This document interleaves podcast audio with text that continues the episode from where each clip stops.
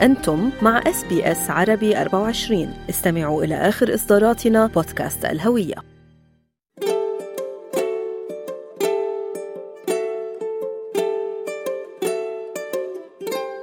تحت المجهر. بودكاست يتناول العناية بالصحة الجسدية والنفسية. أهلا بكم في حلقة جديدة من بودكاست تحت المجهر. معي أنا منال العاني وضيفة حلقة اليوم. طبيبة الصحة العامة الدكتورة عبير زيادة للحديث عن مخاطر الإفراط بشرب الكحول بالأخص في مواسم الأعياد ورأس السنة الميلادية. وأيضا نتحدث معها عن طرق مبسطة للحفاظ على سلامة وتوازن حرارة الجسم خلال فصل الصيف في أستراليا. مثل ما ذكرتي نحن مقبلين على عيد الميلاد المجيد. إن شاء الله بينعاد على الجميع بالخير والصحة يا رب. هالفترة رح تترافق مع ال holidays و time off work فتكتر التجمعات مع الأهل مع الأصحاب. بأغلب هالمناسبات رح ممكن تترافق مع شرب الكحول فنحن لحتى آه، نضمن إنه نحن نحافظ على صحتنا على أماننا وعلى سلامتنا وبنفس الوقت سلامة الآخرين. حابة أقدم شوية نصائح عن آه، الحدود المسموحة لشرب الكحول خصوصا إذا نحن عم نقوم بقيادة السيارة.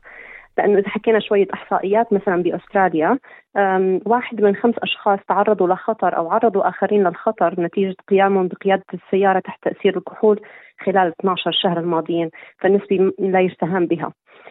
آه، إذا حكينا شوي عن النسبة المسموحة للكحول فهي لازم تكون آه، بالدم 0.05 0.05 كيف بتجي هاي النسبة؟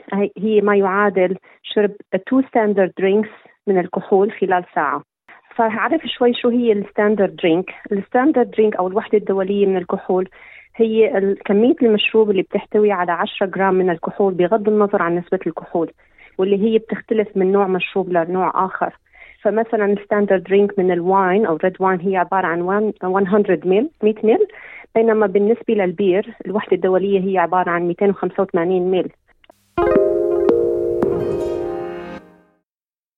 أما بالنسبة لل spirit أو الويسكي فالوحدة الدولية هي عبارة عن 30 مل آه فمن هون لازم يعرف الإنسان شو هو نوع المشروب اللي عم يشربه وقديش هي الحدود المسموحة آه لشرب الكحول لحتى يتفادى أي خطر آه متعلق بأمان آه أثناء القيادة. طبعا هاي النسبة المسموحة للكحول اللي ذكرتها هي لحاملي ال full licence بينما الحاملين ال learner وال P1 وال P2 فهني ابدا ما مسموح يقودوا تحت تأثير الكحول والنسبة المسموحة هي زيرو آه ومن مثل ما بنقدم نصيحة للناس بشكل عام آه بما يتعلق بالغذاء بالرياضة بأي شيء حتى بالطعام الاعتدال بكل شيء مطلوب. فوهذا الشيء بينطبق كمان على آه شرب الكحول. نعم دكتور خليني أتحدث أنا وياك عن تقرير مهم جدا وهو إن الباحثين وجدوا إن المراهقين والمراهقات الذين يتناولون المشروبات الكحولية هم أكثر عرضة للمعاناة من أمراض الشرايين في وقت مبكر قد يبدأ بعمر 17 عاما آه، دكتور صحيح. ممكن تخبرينا عن المخاطر وراء الإفراط بالتحديد بشرب الكحول؟ أكيد. المخاطر الناجمة عن الإفراط بشرب الكحول ممكن نقسمها لمخاطر على المدى القريب ومخاطر على المدى البعيد. بالنسبة للمخاطر على المدى القريب أهمها هي المخاطر اللي ممكن تنجم عن الحوادث عن التغيرات بالسلوك اللي ممكن يصير يصيب للإنسان هو هو تحت تأثير الكحول. هاي الإصابات تحدث للشارب أو للآخرين حواليه لأنه بيكون أحيانا غير واعي لتصرفاته أحيانا إذا كان تحت تأثير الكحول وهون تنجم الإصابات والحوادث اللي آه، ممكن أحيانا تكون آه، كبيرة وخطيرة.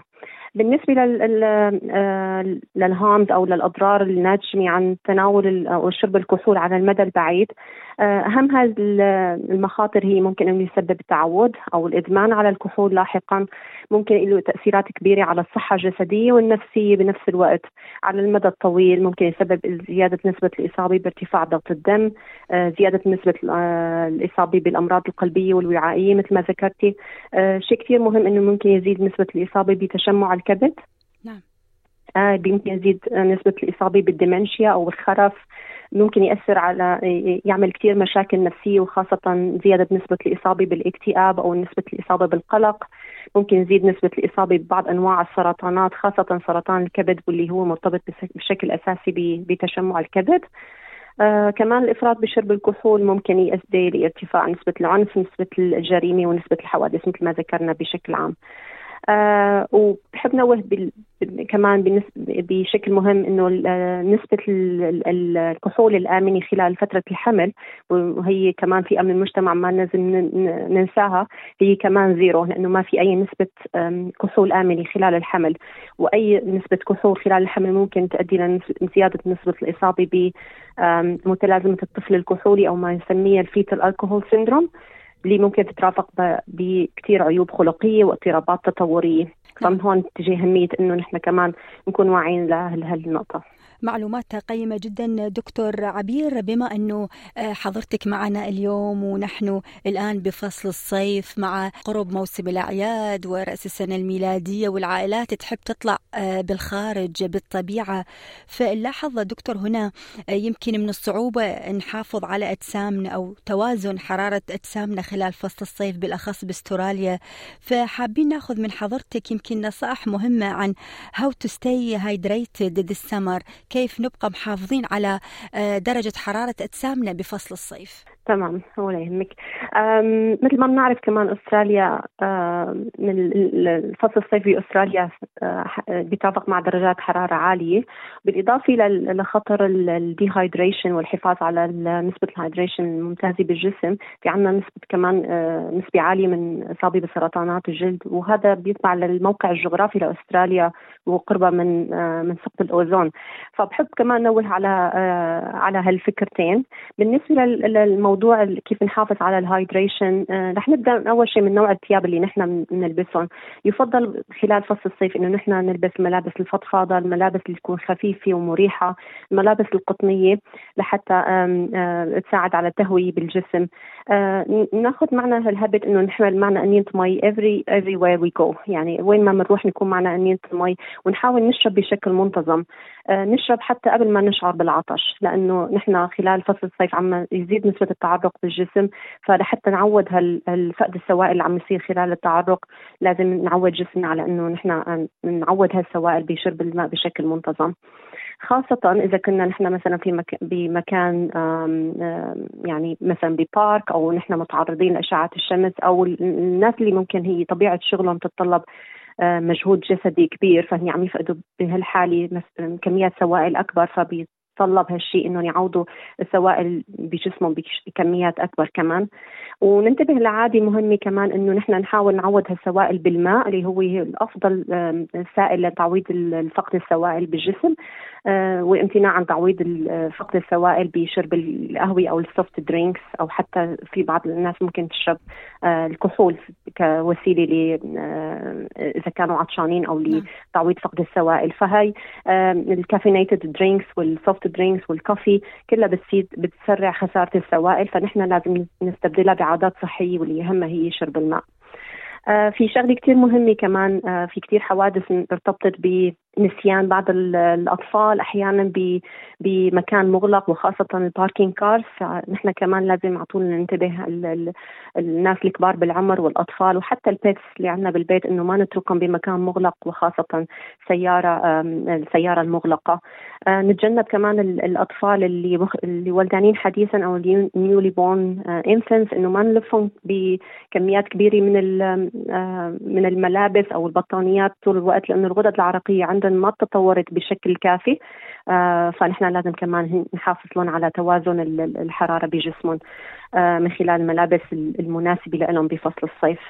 آه في آه ملاحظة مهمة نحن إذا قدرنا نتجنب الخروج بأوقات الزوي أوقات الظهيرة يفضل هالشيء يعني unless إنه المريض أو الإنسان هو عنده شغله بيتطلب إنه يكون اوتسايد فلازم يكون كمان هو ياخذ احتياطاته لأنه هو معرض للشمس ولفقد السوائل أكثر لبس الأكمام الطويلة إذا كنا نحن بالخارج نتجنب إنه نلبس الشورت بشكل طويل إذا نحن معرضين للشمس بشكل لمدة عدة ساعات خصوصا بأوقات الظهيرة واوقات الذروة. تطبيق ال sunscreen كثير مهم. آه، في أنواع كثير بالسوق تختلف بحسب درجة الوقاية. فلازم نحن نطلع على what we call it ال SPF أو ال Sun Protection Factor. في ال brandات بتتنوع بين ال 15 وال 50 بس بفصل الصيف بنفضل أي شيء بيكون 30 plus أو 50 plus لحتى يعطينا عامل حماية أكبر لأنه ال 30 plus وال 50 plus بيعطونا حوالي حماية بين 97 ل 98% ونتذكر إنه دائما إنه نحن إذا كنا بال مثلا عم نمارس نشاطات ال swimming for example لازم نلاقي water resistant ونتذكر إنه آه، نرجع نطبق ال sunscreen آه، كل ساعتين تقريبا إذا نحن كنا بالخارج.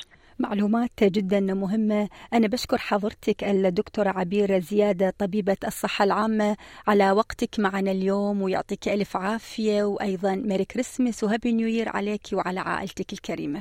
شكرا كثير لك وينعاد على الجميع إن شاء الله بالخير وبالصحة وعلى أستراليا بشكل عام بالخير والبركة بشكل دائم يا رب. كنت معكم أنا منال العاني وحلقة جديدة من بودكاست تحت المجهر.